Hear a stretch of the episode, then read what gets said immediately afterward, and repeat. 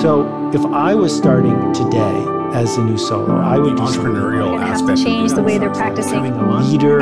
You said they'd done it earlier. to help young lawyers. Starting a small What it firm. means to be fulfilled. Make it easy to work with your clients. New approach, new tools, new mindset, new solo. And it's making that leap, making that leap, making that leap, making that leap.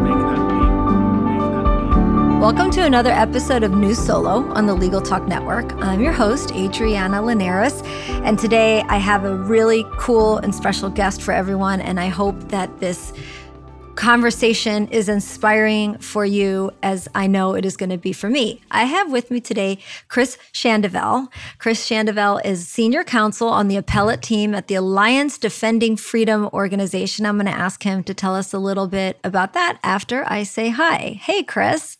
Hey, Adriana, thanks for having me on. I'm so excited to be here. I am too. And before I let you introduce yourself, let me tell everyone how and how I found you and why you are here. Sure. Uh, I was on LinkedIn looking for information on artificial intelligence for attorneys. That seems to be my my best resource right now because of the context and the network that I have. The content is always very relevant. So I was scrolling through, and someone that I follow liked a post of yours that caught my eye because it's your post from let's see, two weeks ago, and it was titled "Brief Writing Ninja Legal Style Guide." So I clicked on it and I looked at it, and I don't think I looked at it for more than about 0.5 seconds when I said, Holy moly, this person has to come and talk to us about why words and word matter. So I pinged you on LinkedIn and asked you if you would come on as a guest. And I know how busy you must be. So I very, very much appreciate your time. So, with my intro of why you're here, tell everyone who you are, what you do, and a little bit about how you got to becoming the hashtag brief writing ninja on LinkedIn. Sure. Uh, so, like you said, uh, my name is Chris Schandevel. I'm senior counsel with Alliance Defending Freedom. ADF is a nonprofit law firm. We do public interest, impact litigation, uh, mainly constitutional law, uh, free speech, parental rights, religious freedom, issues of that sort. Uh, I've been here on the appellate team for four years now. Um, before coming to ADF, I was at the Virginia Attorney General's office in the criminal appeal section, uh, where I litigated appeals for five years. Uh, in my time there, I briefed and argued somewhere around 75 appeals uh, in the state court of appeals. Uh, I think about 14 in the state supreme court. Amazing. Uh, yeah, since coming to ADF, I've added to that number, so I'm somewhere in the 80s now in terms of cases that I've briefed and argued. I am passionate about legal writing. I'm passionate about uh, litigating. I, I, enjoy it, um, and I love talking about it. Um, so I'm really excited uh, to be on your show today and to have this conversation. You asked me specifically about my brief writing ninja hashtag on LinkedIn. Yeah. So I started investing a little more in LinkedIn uh, just within the past year or so. I'd kind of given up on all other forms of social media, but I saw LinkedIn as a platform uh, where we can really find a community with with common interest, mm-hmm. and really with a goal of you know not getting, getting, getting, but really giving back uh, and investing in others and helping people. And so I love to teach. I love to share what I've learned and what my mentors have taught to me. Uh, so I've tried to use it as an opportunity platform to teach what I've learned through the years about legal writing. In particular, the brief writing ninja hashtag comes from a nickname that my opposing counsel gave me uh, pretty early on in my practice at the AG's office. Uh, so I was doing an appeal on behalf of the, the government. We are appealing, I think, a suppression ruling from the trial court. And um, he called me uh, after, like, while he was writing his brief in response and said, you know, I to be honest, I've been struggling with with some of my responses because uh, no. I've, I've, been, yeah. He's like, I've been telling my colleagues, you're like a brief writing ninja. I just, I, I don't know, I don't know even what to say in in response to some of this. And so that kind of, I tell people that was my favorite professional compliment I think I've ever gotten.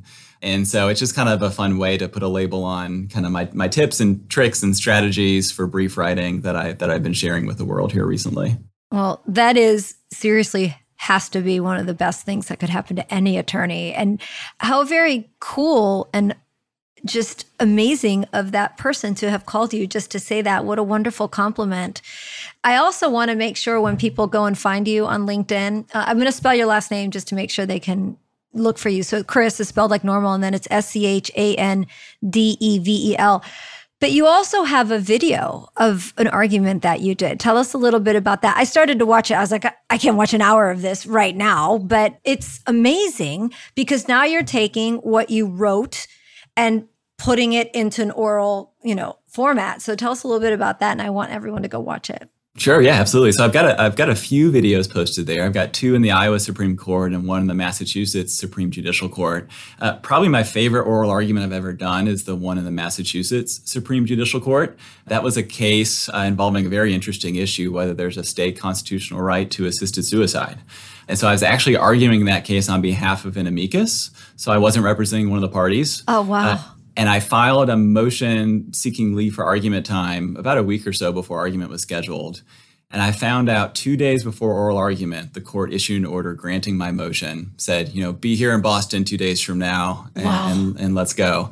And so, probably the shortest amount of time I've had to prepare for an oral argument here at ADF. Uh, but it brought me back to my AG's office days when we were just litigating so many appeals that oftentimes I would have a day before argument to, to really prepare. And so I just crammed everything that I could. I got my flight. I, I got to got to Boston, uh, showed up. Uh, I had asked for five minutes of time at the at the lectern. Uh, the court ended up giving me 20 minutes wow. because the justices had so many questions. And I, I, I walked away from it feeling about as good as I possibly could have felt. And I had someone in the audience say, you know, I'm really sorry that they didn't give you time to make your points. They were just peppering you with questions the whole time. And I thought to myself, you know what that person doesn't realize is that is exactly how I wanted that argument to go. I made exactly all the points that I wanted to, but it was in the course of a conversation with the judge with the justices, which is really how it how it should be. So had a blasting experience. Uh, ended up winning the case. Um, our side won. Got a great result from the court, and now it's it's become one of my favorite state supreme courts because the the justices, the the court staff, everyone there was just so pleasant and so great to work with. That's such a great story to hear too. And is it very nerve wracking you know, you seem so cool and calm and collected and people can't see you, but I'll just say you also look very young and please don't take that the wrong way because, sure. you know, I, I just think it's amazing that you don't have to be an attorney. I'm sure you haven't been practicing for 40 years. Let me put it right, that way. Right. Um, to be as good as you are, not just at writing the briefs and becoming the legal, the brief writing ninja, but also to to look as you do in this video, which the one that pops up on your LinkedIn is the is the one you just described, and you seem so confident. Mm-hmm. Where did it all come from? lots and lots and lots of preparation. It's all about preparation, uh, whether you're talking about brief writing or talking about um, oral argument time. I have certainly been in situations with opposing counsel um, where I've been up against, especially early in my career, and, you know, attorneys who've been doing this for, you know, 10, 20, 30 years. Uh, and it can be a little bit, you know, intimidating internally to think, you know, this person's probably forgotten more law than I have ever heard of or learned myself. But what I've realized from practicing is by investing the time and the effort and the energy into preparing before writing that brief, preparing to become the best legal writer you can be, preparing for that oral argument, you can really set yourself apart as a very skilled and effective litigator because you don't take for granted the importance of preparation, of hard work. Uh, whereas when someone's been doing it for 30, 40 years, then the temptation is on the other end is to start becoming too dependent on, well, I know this stuff, I've done this right. stuff, et cetera. So I see being a, a newer attorney uh, as really an advantage uh, and something that we can, that we ought to be able to, and I've tried at least, uh, to use to my advantage in my cases. And how did you become such a great public speaker? Did you do a lot of debate class and mock trial? Did you go to Toastmasters? Are there any tips you can give us on that part of being so successful? Yeah, it's a great question. So I'll tell you, in, in law school, I kind of wrote off doing appellate advocacy because all of my friends who were doing moot court and all of those things, you know, they'd done speech and debate in high school. It just seemed to be ingrained within them. You know, I had never even heard of Robert's rules, uh-huh. so I didn't know what all these things were. Interesting. Um, so I didn't do much of it, but then I ended up doing appellate clerkship uh, after law school, and then that opened the door for me to go to the state AG's office and start doing appeals. And it turns out that one, I love it, and two, I ended up being a lot better at it than I expected. And what I realized is that I had gotten a lot of public speaking practice and experience growing up in high school, in undergrad, and in law school. But where it came for me, I taught a lot of um, Bible study classes at my church. uh, oh. a lot of a lot of adult Bible classes, and you'd be surprised uh, the parallels between standing in front of um, a group of three judges who are peppering you with questions, uh, trying to get you off track, asking you hard questions. You're trying to steer them back on course. I can see where this is going. Standing up in church in front of a group of adults sure. who are peppering you with questions. You're trying to keep them on track. You're trying to answer their questions, but still bring it back to the points that you want to make, etc. So I found myself being much more natural at it than I expected. And so I think the takeaway is just uh, take advantage of any opportunity that mm-hmm. you get to do public speaking, regardless if it has anything to do with the law or not. That's a great tip. I want to move on to our next segment and talk about legal writing because First of all, it's not a topic I've ever covered, and it's certainly not a topic that the attorneys who come to see me ask me about, right? Because they mm-hmm. should have that all figured out. But as far as your experience and loving to teach attorneys how to be better attorneys, why is legal writing so important? It's an obvious question, but I, I'd, I'd love to hear the way you answer it. Sure. I mean, so to me, so litigating is all about persuading, all about trying to convince your audience uh, to join you uh, in doing what you're asking them to do for your clients. And so for me, it's all about speaking to judges uh, and, and to be honest, speaking to their law clerks, knowing that law clerks are reading mm. my briefs and doing it in a way that is as persuasive as possible. And for me, persuasion, I define persuasion the way that Aristotle defined persuasion, right? It's not all about having the most logically compelling arguments. That's the logos. That's an important third of that equation. Um, but another big part of it is the pathos, it's the emotion, it's the human element. And another big part of it is the ethos. It's the credibility that you are portraying uh, through your written word uh, to your reader. And far too often, I feel like we attorneys, you know, we we assume that, oh, if I've got the right argument, if I'm right, I can just throw it on a page, put it before the court, yeah. and I should just win. And I'm not going to invest anything to, to make my brief more readable. I'm not going to spend time making sure it looks nice. I'm not going to worry about mm. some of the hmm. finer details of making sure that I'm completely accurate in a way that maintains my credibility with the court. Um, I'm just going to get the argument on paper and turn it in. And over the years, I've seen litigants many cases. I, have seen a lot of poorly written briefs. I'm sure. Um, and I'll say we do our clients such a disservice when we don't invest the time and the effort and the energy to making our briefs as persuasive as possible in every facet of what it means to be persuasive. Uh, so that's why it's so important to me to invest in becoming the best writer that I can be, and also in helping others to do the same and to understand all that that encompasses. Well, when we get back from this break, we're going to talk about the Brief Writing Ninja's Legal Style Guide. We're going to tell you where to go get it, and we're going to hit some main points on it. We'll be right back. Starting your solo practice is exciting, rewarding, and demanding. Alps Insurance understands the unique challenges of startup solo firms. 65% of Alps legal malpractice insurance policyholders are solos, after all. That's why Alps created First Flight, a program supporting new solos by providing affordable, premium pricing for the first three years of practice. Visit alpsinsurance.com forward slash insurance forward slash first flight to learn more. Or just Google Alps First Flight. You'll find them. First Flight program subject to eligibility requirements.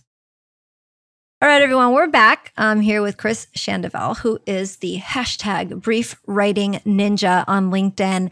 And um, Chris, tell everyone where they can get the guide. I have it in front of me, and you have it obviously in front of you and probably in your head, but we're going to sort of talk through some points. So I hope everyone stops pauses this podcast, goes to get, at least put it in front of you on LinkedIn, and then we can talk through these things. So, how do they get it?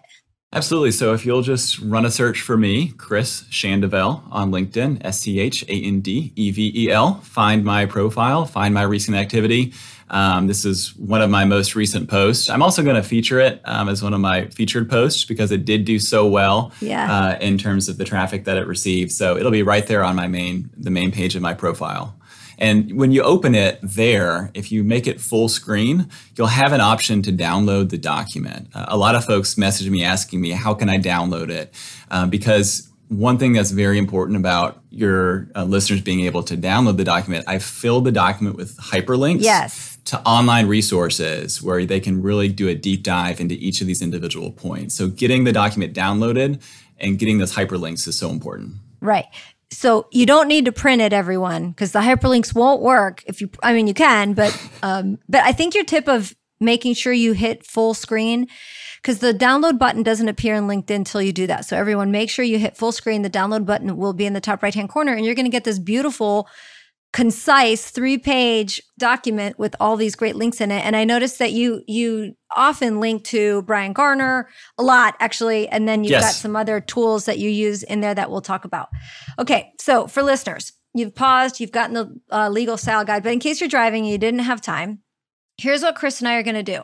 He has a lot of sections formatting style and tone structure paragraphs quotations citations sentences words, punctuation, and that's it.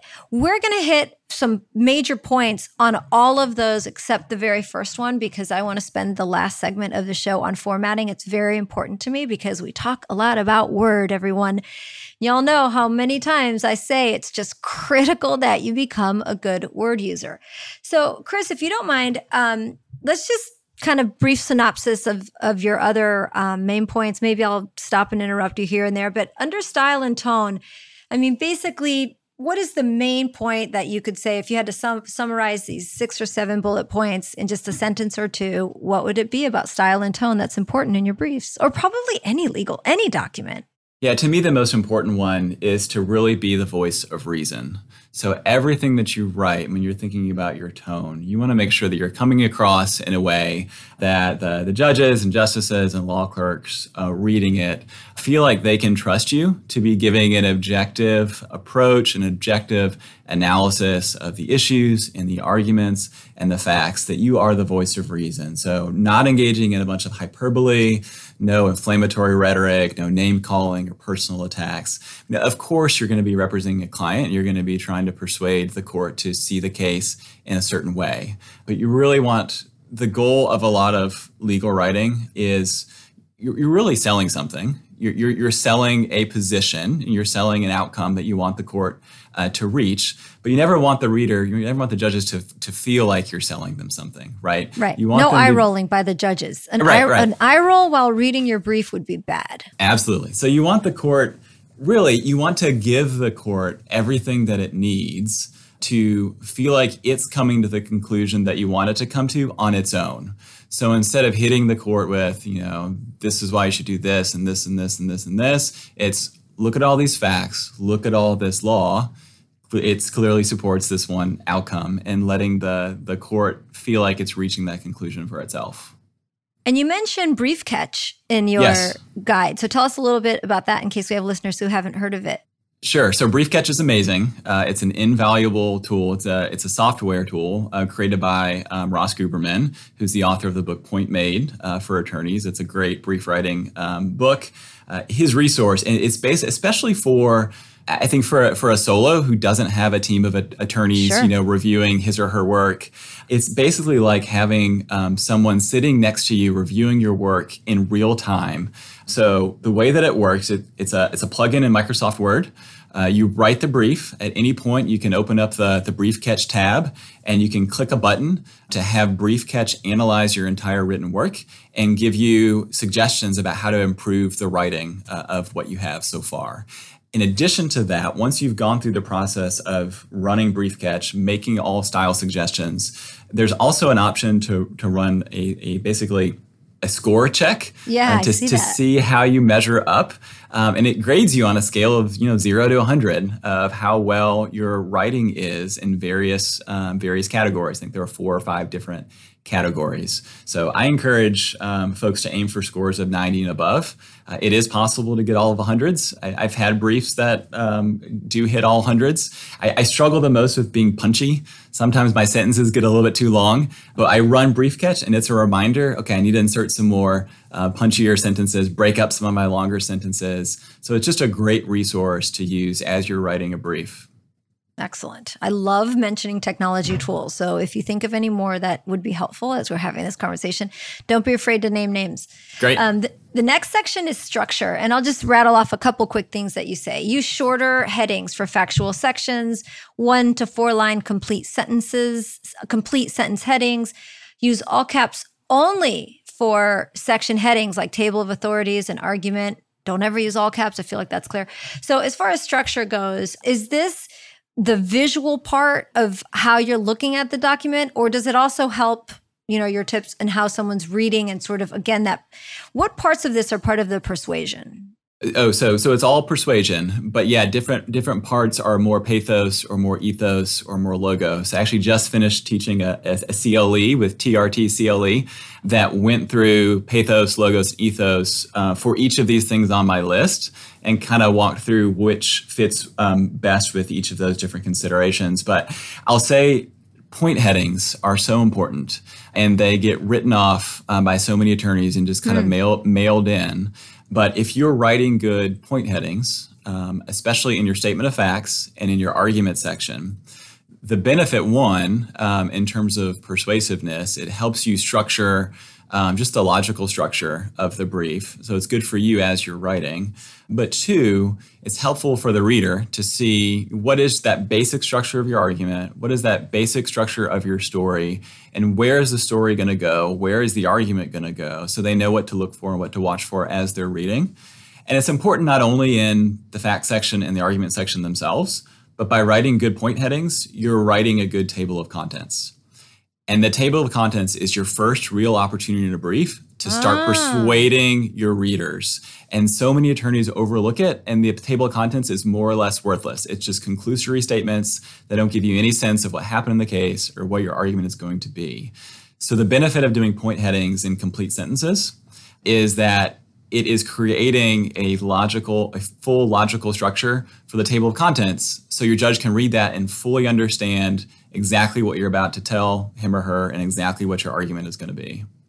And I will say this now in case we don't talk about table of contents again. Mm-hmm. That thing should be automatically created for you by yes. Microsoft Word. You should never be sitting there tapping and typing out a table of contents, everyone, nor should your assistant. Word is magical.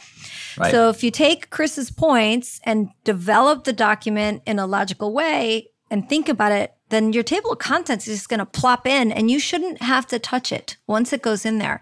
Absolutely. Um, and if I can make one more point on yes. that, the benefit of it being automated is that as you're writing the brief, you can check yourself to make sure that your logical structure is still cohesive and still holds by going scrolling all the way up, clicking update table of contents, reading your point headings there all together in one place. I catch myself all the time. Oh, I've got one A, B, and C, but now C feels out of place. You might not realize it when you're down mm. in the document itself writing it, but if you go back up the table of contents, if it's automated, you can update it. You can check yourself to make sure that logical structure is still there.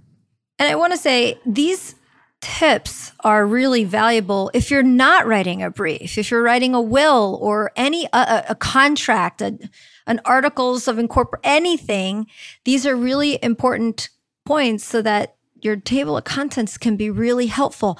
So many times we don't include a table of contents because we don't know how to format the Word document in a way where it's automated, and it would w- definitely be way too much work to create it from scratch. So please learn how to use Word's table of contents feature, which comes back to styles, which we're going to talk about in the last segment of the show.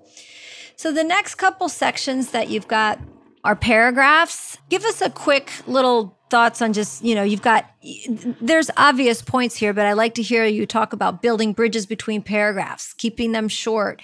What's, what are guideposts that you mention? Sure. So a, a guidepost is just giving the reader um, a, a, guide, um, some signage that says, you know, this is what you're about to read. So if you're about to, you know, make three or four points, you know, don't just launch into them and have your reader, you know, reading along, you know, asking themselves, is this all one big point? Am I going to get another point? How long? How many points is are they going to have here? When does this end? Right? Uh, tell the reader right up front. Um, you know, the decision below should be reversed for four reasons, mm-hmm. and then first, second, third, fourth. Uh, let the reader kind of ponder. Okay, I see the reasons. I know where this is going. Uh, and then you, you walk the reader through that uh, in more detail. So that is just in terms of making a brief uh, readable. Um, so judges are busy uh, and judges are distracted. Um, so you want that brief. I'm just like the rest of us. Judges are distracted. Cell phones, emails, phone calls, etc. So you want it to be as easy for them to read as possible. So using guideposts is really important uh, for that. The other thing on paragraphs, building bridges between paragraphs. So many times you, you read a brief and like a paragraph it's just it's a paragraph, it's a paragraph, it's a paragraph. There's a point, to point, to point, to point. but you want to be able to show the reader how the paragraph you're writing fits with the paragraph you just finished. And then when you get towards the end of that paragraph, how it's going to launch into the next paragraph.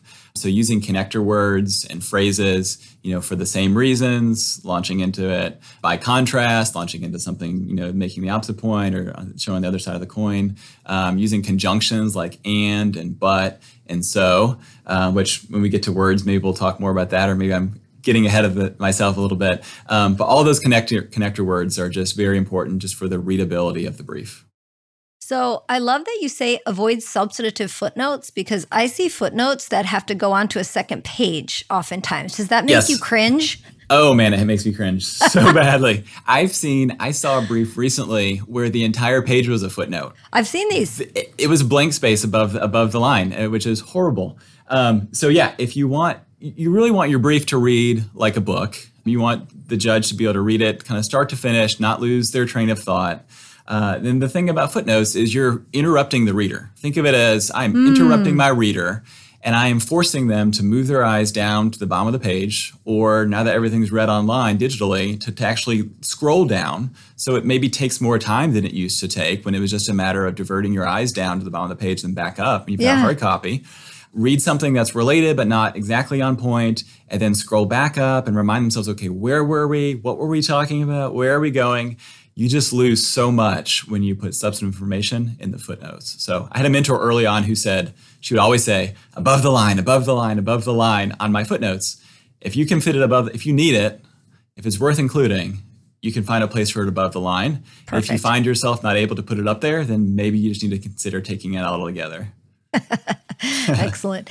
Let's talk about quotations and citations. What are your main points as far as making a double indented quote I imagine, and um, citations, especially. That's another one. People really struggle with citations. Sure. So on the double indented quotes, um, block quotes, I say avoid block quotes like the plague. Nice. Uh, a block quote is just an invitation to the reader to skim or skip what you've written there. And unfortunately, attorneys see the block quote as this is the most important information. I need to give the reader all of it. So I'm going to put it in a block quote but it has the exact opposite effect. It doesn't get read. Uh, so find a way to avoid using block quotes. Break it up into multiple sentences with the citations in between is very important. Uh, you know who so, you just made really happy? Who's that? Every single attorney that doesn't know how to create a double indented quote in Word. Excellent. There you go. Yep. You can mm-hmm. completely mm-hmm. get now, around that. You don't even have to learn that part. you don't need it. Exactly. I'll also say at kind of a higher level, don't lose your voice when you're quoting a court. And, and what I mean by that is I see so many times attorneys just quoting the court and using words like, you know, we have held that the standard of review in this case is et cetera, et cetera. But the we have held, I mean, the, the advocate writing that isn't part of the court. They're not part of the we, right? Uh, so it's much better, uh, instead of losing your voice, um, mm-hmm. to meld your voice with the court's voice. So I would change that quote to say, this court has held, quote, and then you go on to say what the court has held. Because you really want the reader to even if it's just subconsciously, yes, to hear your voice and the court's voice being one. And so that's an important key to that. You asked also about uh, citations. Mm-hmm. I'll, I'll, share a, a, a, favorite new trick of mine. It's okay. called the cleaned up parenthetical. Have you heard of the cleaned up parenthetical? No, but I can't wait. Yeah. So have you? I'm sure you've seen the clunky parentheticals that say, you know, internal citations in quotation marks, omitted, um, yes. brackets, altered, etc. Like it gets very long eyes. and clunky. It does, right? Yeah. Uh, so the clean, cleaned up parenthetical um, is this new creation by an attorney uh, a few years ago. His name is Jack Metzler, and I may be mispronouncing uh, his name, but he created it basically to take the place of those clunky parentheticals. So instead of saying internal citations and quotation marks omitted, you just say cleaned up. And what cleaned up signals is that you have converted. You um, literally write cleaned up. I literally write cleaned up in the parenthetical, and I'm uh, in good company because it's been done in hundreds and I think oh, now thousands of court opinions, uh, including the U.S. Supreme Court has started using it in some of their cases as well. Well, if um, they're doing it, it exactly. We can all do it. I don't know that it's Blue Book approved quite right? yet, maybe in time, but basically you use it when the source that you're quoting is itself quoting a prior source And you don't need the reader to know about the prior source. You just want them to know about the source that you're quoting. If the source you're quoting has had to add some brackets or add some um, ellipses or some internal citations or quotation marks to change the source that it's quoting, you're just removing the extra stuff that the source you're quoting has added. It's cleaned up. Uh, yep, you're cleaning it up. You're not using it to make your own changes uh, and and hide those. If you make your own change, if you delete a word, you use an ellipsis, right? If you mm-hmm. change punctuation, you use a bracket. But if you, you can clean up the source that you're quoting without losing anything and without having to do a very clunky parenthetical at the end of it. Love it. Can we talk about sentences for a second? Sure. Because this is the next section. We could talk about it for hours probably. But your very first point, only write sentences that you could easily speak, is so critical and out and let me just tell you why I feel like this. I yes. have to read a lot of things out loud that people other people write. And when I go to read them out loud, I can tell it's the first time they are being read out loud because they are so awkward to say, they're uncomfortable to hear. And this might be part of my old Toastmasters training where the first thing they teach you is doesn't matter what you wrote, say it out loud, read it to yourself out loud. And I think I've often given the tip that Microsoft Word now even has a read aloud feature, yep. which a lot of times your eyes will trick you and you you know your brain, you're busy, you're tired. So I have told many attorneys just turn it on in the background. Yep. Because if something is misspoken, if it, if even if it's a little bit robotic, if it sounds weird, your ear is going to catch it. You're going to go back to the document. So tell us a little bit, a couple of your best tips, and you've got these are all great tips don't start sentences with cumbersome connectors. Nevertheless, accordingly, however, whereas one of my favorites. Um, yeah, let me. i t- I'll take a beat on that one actually. Yeah, if you want great. to start there. Sure. Um, so. I don't know where attorneys have gotten it in our heads that we cannot start a sentence with conjunctions like and, but, and so. But if you read any non legal writing, you'll see tons of sentences starting with and, but and so and I, I, think it goes back to in grammar school you know your first yeah. grade teacher is teaching you to write for the first time um, a lot of us heard don't start with ands and buts and so's i think that was because not because it was grammatically wrong but when you're when you're six you know you tell us you write a story and then this happened and then this happened right. and then this happened right so they were trying to beat that out of us but as a result so many of us have kept it and so instead we say, nevertheless, accordingly, consequently. Ugh. And it just is so, so, clunky and slows down the sentence and it becomes so much less uh, punchy and persuasive. I'll state one of my uh, favorite uh, short sentences. So connecting uh, uh, the length of sentences, I say vary your sentence length. So some longer sentences, some shorter sentences, some medium length. Um, one of my favorite short sentences is the sentence, but that's wrong. Oh. So I will lay out the other side's position. Um, and instead of launching into this lengthy retort, I will start with, but that's wrong. Boom. And then I'll explain it. Right. But that punchy starting, but that's wrong, just signals like confidence and clarity. Um, starting with a conjunction makes it punchier. Um, you know, if I said, if I had said, however, that is wrong, right. You know, just, you lose a lot of force there. Also, the use of a contraction. I know I'm jumping from sentences to, to words. Perfect. No problem. I'm a fan of using um, some contractions in our legal writing, assuming the contraction makes the writing sound more natural. Sure. And it, again, it goes back to you know writing sentences that you could e- easily speak. Um, I wouldn't say, but that is wrong. It's right. just you know it's just too much. It's too it's too wordy, right? But I would say, but that's wrong.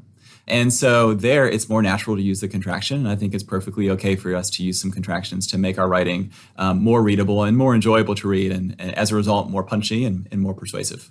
Let's just cover one more, sort of along those lines, which I also sure. love. Avoid legal jargon. Now, yes, Chris, how many lawyers are going to say it's a legal brief? How am I supposed to avoid legal jargon? Right. So, admittedly, uh, when you're dealing with case law and you're dealing with a, a test or a legal standard, you know, there's going to be some phrases that you just have to include because that's the law, that's the test. But attorneys, we don't limit ourselves to using jargon when we're forced no, to. we don't. use it in the intro of our brief. Yeah. You know, comes now, uh, appellant so and so, here to here and after. I, I was reading a brief recently the very first part of it, the intro was, you know, comes now Rihanna Michelle Rich, parentheses, hereinafter Rich, as if the reader wouldn't know that right. that is the same person you're talking about when it's their last name. But we get so wedded to doing things the way that we've seen other attorneys do them. And I think a lot of us get to law school and we we assume that okay, well now I have to learn how to write like a lawyer. So I've got to throw sure. out everything I've ever learned about what good writing is and, and change my writing to write like a lawyer. And then what I've learned since law school is okay, now I need to unlearn what I mm. think writing like a lawyer means and looks like and sounds like. Um, I'm a big fan of the plain plain English movement yeah. uh, for attorneys. You know, Me just too getting us to write with regular words. And I think judges uh, and our readers just appreciate that so much. It makes our brief so much more compelling and more persuasive. Well, it's such a refreshing way to hear about legal writing because you are still writing like a lawyer. You are right. still making a compelling argument. You are still doing your job. You can just do it a little more modern. I, am going to use the word modern because I yeah. feel like everything you're saying is just modern, but you're not destroying in any way the message that you're trying to convey with right. your product, your right. document. Right. If anything, in reality, you're just trimming off all the fat that distracts from the legal argument that you're trying to make, cutting out all of the clutter so the reader can hear your actual argument. So um, let's talk about words and punctuation. And sure. just real quick, a couple tips on words. And I would like to know your thoughts on the Oxford comma and how many spaces after a period, please. Okay, um, those are those two are easy. The Oxford comma is a must for it's legal writers. Must. It's a must. You lose so much meaning and add so much ambiguity by not doing the Oxford comma. I mean, millions of dollars have been lost in cases over the lack of an Oxford comma. Um, so so important, no debate. Uh, one space or two spaces. I'm a one spacer, and I don't nice. I don't think there's any debate there either. If you check the style guides, I don't know why we attorneys again another thing we insist on continuing to do that we developed at some point. Well, we past. developed it during the days of the typewriters when everything right. was monospaced. Right, and, right. You know, it's hard to get attorneys to believe that the computer can do magical things to spacing to make it right. easier, more comfortable for the eyes to, to read yes. and see. Yes. So I'm with you on both of those. Excellent, excellent. I'm also a big fan of, I, I put on there hyphenate all phrasal adjectives. Uh, that's something that I think we don't always do a good job of. So, free speech rights, for example, free speech is being used as an adjective there. It's a phrase, but it's an adjective. So, it gets a hyphen. Mm-hmm. Um, and there's a lot of ambiguity that gets added just by not using the hyphen, and the hyphen removes a lot of that. Is this a, a free right? Is it a speech right? Is it a, is free speech rights together? Use the hyphen, remove that ambiguity. There might be places where you're not used to using a hyphen, so it might take some adjusting. Yeah. But once you start doing it and, and, realize how much clearer your writing becomes, I, I, hope your listeners will become a big believer in it, just like I am. I took a paralegal course a long, long time ago. Maybe it was a legal assistant. It was legal assistant course. And that one specifically stuck with me where they taught us that say the sentence without the second word doesn't make sense. Right. Say the sentence without the first word doesn't make sense. If it right. doesn't make sense without either word, you got to throw the hyphen in. Yeah, yeah. And part of making the brief more readable, I mean, you want that reading process to be as smooth as possible for the reader. Without the hyphen, there's that slightest pause of indecision, of uh, lack of clarity, of not knowing what you're trying to communicate. You want to remove every single slight pause like that as possible, and that's just one easy way to do that. I love that. You want to remove the indecision. Absolutely. Don't make me think, right? Isn't right, that a famous right. book? It's a famous yes. book. Don't make me think. Okay, let's do these with our briefs from now on.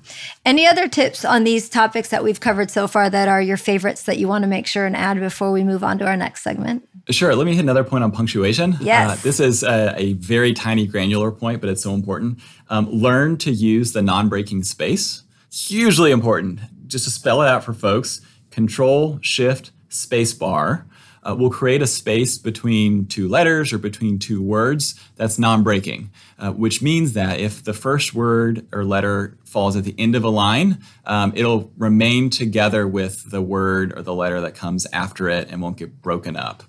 Oftentimes that's not important, but there are times if you're writing an ellipses, you've got two periods and you're not doing non-breaking spaces, that third per- period ends up on the subsequent line just hanging out by itself. That should never happen. Non-breaking spaces helps you avoid that. I use it after section symbols when I'm giving a code section to make sure the symbol doesn't get disconnected from the from the, the cite. Um, after numerals, I'm giving a list one, two, three. You don't want a one with a you know parens hanging out there by itself at the end of a line. You want it connected to the word that comes after. So non-breaking spaces are huge. Relatedly, optional hyphens are very important uh, and useful.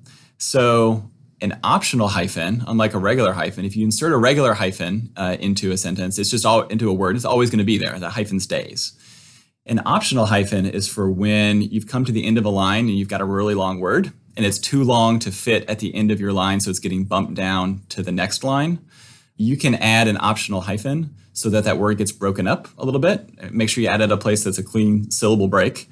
Um, but that will help avoid there being large gaps at the end of your of your sentence of your lines. If you're doing left justify, it avoids creating big spaces between words. If you're doing full justify, and the benefit of the optional hyphen is if you end up not needing it, if the whole word gets bumped down to a subsequent line, the hyphen disappears.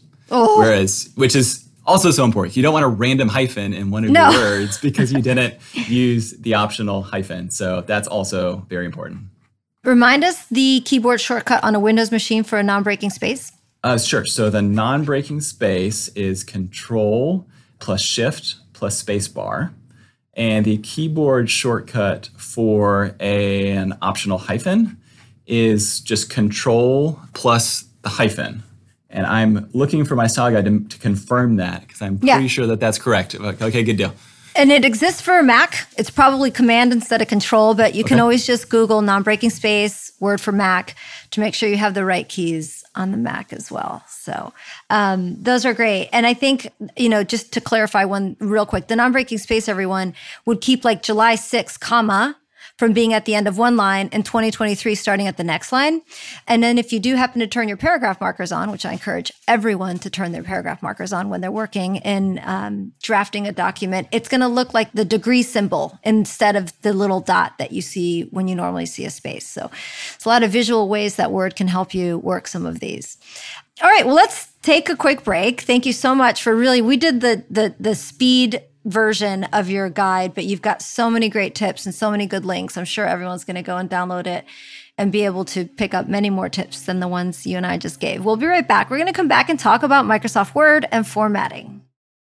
Yes, yes, you have a website, but do you love it? Does it grow your practice? It should look good, it should work for you, and it should be built by people who care.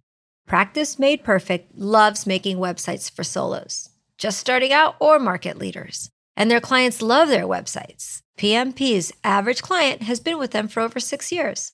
PMP is perfect for your website. Practice made perfect. Visit pmpmg.com forward slash solo.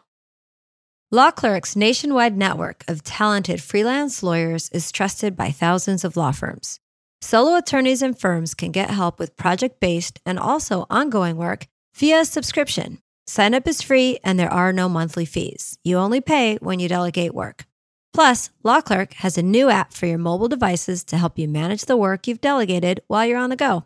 Be sure to use referral code NEWSOLO when you sign up at lawclerk.legal. Hey, Gee, what's up? Just having some lunch, Conrad. Hey, Gee, do you see that billboard out there? Oh, you mean that guy out there in the gray suit? Yeah, the gray suit guy. There's uh, all those beautiful, rich, leather bound books in the background. That is exactly the one. That's JD McGuffin at Law. He'll fight for you. I bet you he has got so many years of experience. Like decades and decades. And I bet, Gee, I bet he even went to a law school. Are you a lawyer? Do you suffer from dull marketing and a lack of positioning in a crowded legal marketplace? Sit down with Gyi and Conrad for Lunch Hour Legal Marketing on the Legal Talk Network, available wherever podcasts are found. All right, everyone, we're back for the last segment of my conversation with Chris Schandevel, the brief writing ninja, as you'll find him on LinkedIn. He put out a legal style guide that I was very attracted to when I saw it go by on LinkedIn. We've covered a high level overview of the guide. Please go download it and really dive into it. But I saved the first section for last because this is really where, you know, my spidey senses started tingling and getting excited about how important it is to be able to be a good Microsoft Word user. So, Chris, in this section, you talk about styles, italics, bolding, underline, keeping lines together. We just talked about non breaking spaces. I don't know how anyone would be able to develop a beautiful brief without having really good word skills. Oh, you have to be able to not just be functional in Microsoft Word, but be, be really um, efficient and effective at using all the tools that Microsoft Word has to offer in order to write uh, not just a brief that has the right words and right arguments in it, but a brief that is as persuasive as it can possibly be on all three of those key components the pathos, the ethos, and the logos. Because if you turn in a brief that has all the right arguments, but because you don't know how to work Microsoft Word, it's just a mess in terms of formatting. From the very get go, before the judge even reads a word of it, they're going to be likely to doubt what you're arguing and what you're saying. Uh, because if you can't even take the time to learn how to use Microsoft Word and to, and to format your paragraphs correctly, for example, did you take the time to do the legal research and to you know check all of your cases um, and to make sure you're making the right argument? So it is so important. I would just hug you if you were in front of me right now. Um, no, it's true. It's it's silly things that sometimes attorneys don't realize. Like you know, your your footnote, your very now short footnote above right. the line footnote, yeah. might not be the same font as the rest of your document. Right? Why? Well, that's a really easy fix in Word. Right. So let me just hit a couple of your points, and definitely another argument waiting to happen among listeners is the font that you choose. Sure. So you really like Century Schoolbook. Tell us why. I do. So Century Schoolbook uh, is the font of choice for the U.S. Supreme Court. So oh, you're in very good, company yeah. if you're using it. Uh, it's also the Full font stop. of choice for the U.S. Solicitor General's office. Uh, so it's the font that they use too. It's a font that is uh, permitted by the by the local rules for I think all of the circuit courts of appeals and, and probably a lot of state supreme courts as well. Uh, the thing that is so nice about Century Schoolbook, um, and it gets back to what I was saying earlier, you want your brief to be as easy to read as possible. Pleasing to the eye as much as it is to the mind. Yes. Century Schoolbook was designed for use in what? School books. It was designed for um, grade school textbooks. And so it was meant to be read and like carefully digested and appreciated, et cetera. Exactly what you want a judge to do when reading your brief. Uh, contrast that with Times New Roman. Times New Roman was developed for newspapers. Newspapers serve a very different purpose than books. Newspapers are meant to be skimmed quickly and thrown away you don't want your judges skimming your brief quickly and throwing them away, right? Uh, you yes, want to encourage your, your judge to slow down and read the brief carefully. And it has to do with the way that the, the letters are like squished together a little bit more in Times New Roman, so they can fit more lines and more words within those columns on the newspapers.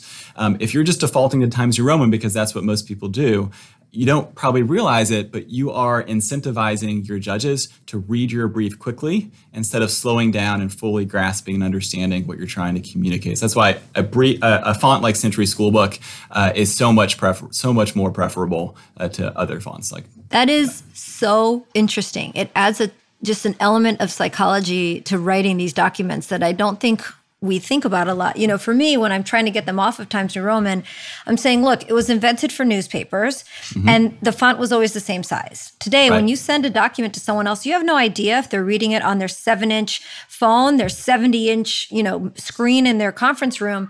And the way those letters space and lay out on these different size displays really matters. Times right. New Roman was not designed to scale to displays. So, uh, great, great tip on Century Schoolbook you really number three. Yes. Which, you know, I would beg to argue that this should be number one point. Sure. But sure. that's just me, is styles. Yes. So let's talk about why those are important. I'm just going to say, in my experience, what typically happens is let's say there's a bigger firm that has some sort of aid that helps them create style sets and their documents are easy to develop because maybe they have a word processing department. Then an attorney who doesn't know what styles are, how to use styles gets frustrated and will say to the attorney to the assistant, "Get those styles out of there. Just get rid of everything and make it all Times New Roman." And you know, they literally will destroy the aid that was given to them when a document right. was created with styles. So tell us from your perspective why learning styles is important, how they're not that hard Sure. And how they can help you with all of these tips that you've given us in visually creating a beautiful document. Sure. Yeah. And I, so I don't consider myself the Microsoft Word expert or like the styles expert. I don't know every in and out to how they work, but I've learned them well enough that I know how to make them work for me and make them work for what I need them to do. So essentially, styles is the way in which you create the formatting settings, the font settings, the indentation settings, all of that for different parts of your document. So your body text you want to look one way. Um, your main point headings you want to look a different way. Through the Um, whole document. Titles through the whole document. And you want them to be consistent, right? So you, the word argument, titling your argument section, you want to look the same formatting wise as the word the phrase table of contents, titling your table of contents page, right? You want them to be the same. And sometimes, you know, you're working on a brief and you realize, you know what, this this heading, it would look better if it were a little bit, you know, had a little bit more space above it or below it, or if, you know, I, I'd like to indent it a little bit more. Um, Styles allows you to make that change in a single place within the document and then apply that change to every similar part of the document like that throughout the entire brief. Whereas otherwise, you'd make the change in one place. You'd have to remember where are all the other places where I did a point heading like this. Let me remember, go back and make the change in all those other places. You might forget some. Um, it just takes forever, for You example. might just give up because it's so long. You're like, oh, screw it. Right, They're never right, going right. to look. No, that's we Right. never say screw it to our legal documents. No. And the other thing is, if you say, "Oh well, my my legal assistant knows how to do all this stuff," I'll let them, you know, make it look better on the back end. One, you're creating way more work than necessary for your So legal true. assistant. So instead of catching typos and citation errors and you know misquotes in your brief, they're busy trying to change the indentation on a, a point heading because Yeah. you messed it all up because you don't know how to use styles. Um, so that's number one. Um, but Well, it's actually your number three. It's my number one. well, right. Well, I was going to No, say I'm the, kidding. the benefit. There's a benefit there for your for your paralegals, uh, but also just in terms of making the brief look nice as you're writing it. You need to be able to use styles in order to uh, change some of that formatting, because otherwise you're not going to realize if you've got a point heading that's hanging out on the bottom of a page by Mm-hmm. itself, right? Unless you're changing those styles and able to um, edit those styles as you go. So let me, if if if I may, just take a- a, moment. Styles can be really hard for people to grasp, but this is the way I explain them. Think of an orchestra, and you've got your brass instruments, you've got your percussion instruments, you've got your string instruments. They all are dressed the exact same way, so that when you're looking at the brass instruments, you're like the brass section, you're like, oh, that's the brass section. They're all centered, all caps, underlined. They're size 14. Then you look over at the percussion section and they're you know they've got a 0.5 tab they are justified and they've got double spacing so what happens is if you decide that the percussion section should actually be have a a space and a half as opposed to double space, but you say do double space in your briefs.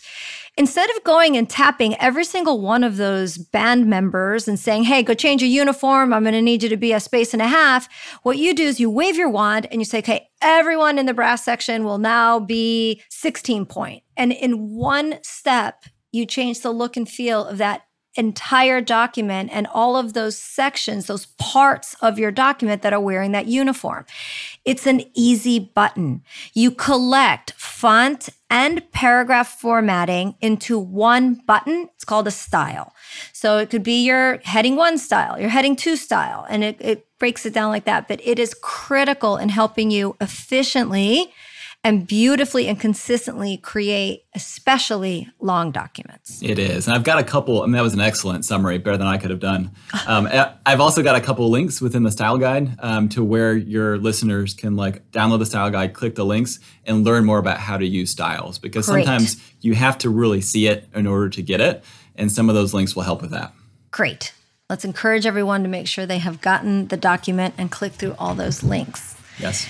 A lot of people ask me about widow orphan control and they want to go turn it off. How do you feel about widow orphan control? Oh, it's a bullet point here. You cannot turn it off. uh, and if anything, uh, I would say if you're just using orphan and widow control, you're not doing enough to make your briefs uh, as readable and pleasing to the eye as you can.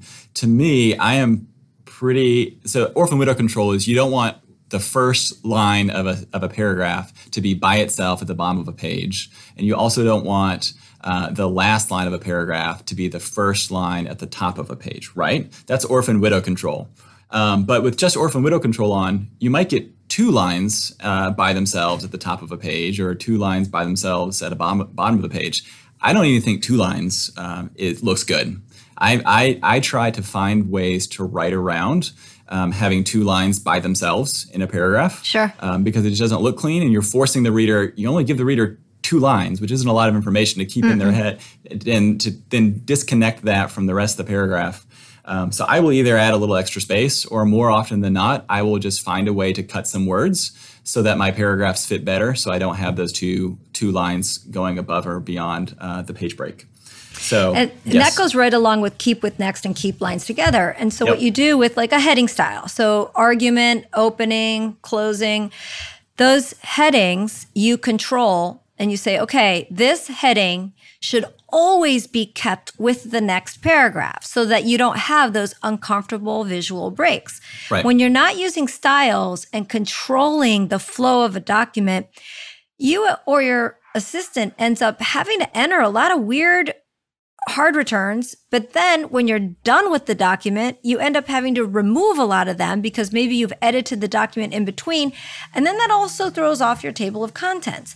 So if you can make the document understand through styles how you want the whole structure of it to lay out and use styles, you're doing yourself a huge favor, your assistant a huge favor. Your table of contents is going to be beautiful. So I think Chris, we should end this by encouraging everyone to learn about Microsoft Word styles.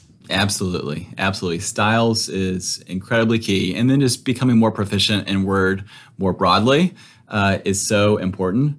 I see right now all the rage on LinkedIn and the, the folks that I follow is AI. How can I use AI to, to do X, Y, and Z? You know, how can I get AI yeah. to make my job easier, to make my briefs better, et cetera? Um, and I want to say, you know what? Just invest in, you know, taking a Microsoft Word course or just spend a couple hours playing around with it and learning new skills uh, within that program, um, and you will improve your leap uh, your brief writing by leaps and bounds as compared to trying to go out there and figure out what this AI thing is. And, and you know that's something we will all learn in time, I'm sure. But there is so much to be gained just by investing and becoming more proficient and using the tools we have available right now. I totally agree. And I will tell my listeners that if you go to my website, lawtechpartners.com, I regularly give one hour Microsoft Word sessions with the basics because I can never get past the basics because I'm always just trying to get attorneys to understand the basics. But that's one good place that you can go and learn about Word. And Deborah Savadra has been a guest on New Solo in the past. She has the legalofficeguru.com website. She has Learn As You Go, Learn As You Want courses that you can buy on Microsoft Word. I always do mine live because I, I like the interaction and I like people to be able to ask questions. But if you like to learn by yourself, you can always go visit the Legal Office Guru. Deborah's wonderful. She has really great sessions on Word. And that's a great place to start.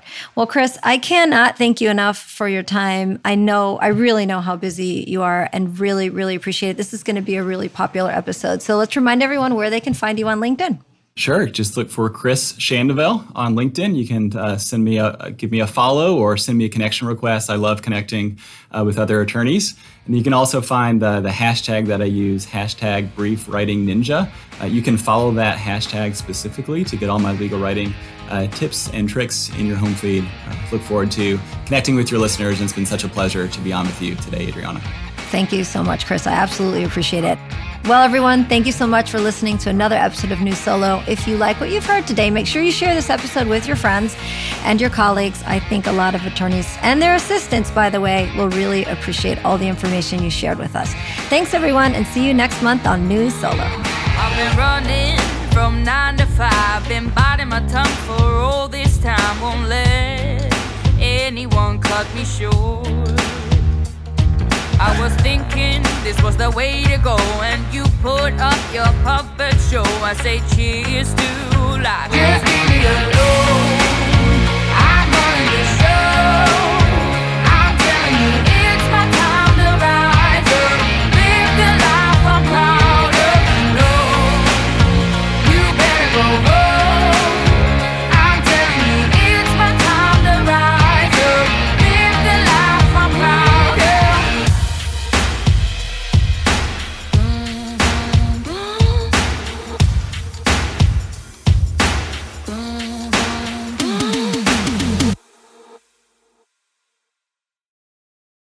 If you're a lawyer running a solo or small firm and you're looking for other lawyers to talk through issues you're currently facing in your practice, join the Unbillable Hours Community Roundtable, a free virtual event on the third Thursday of every month.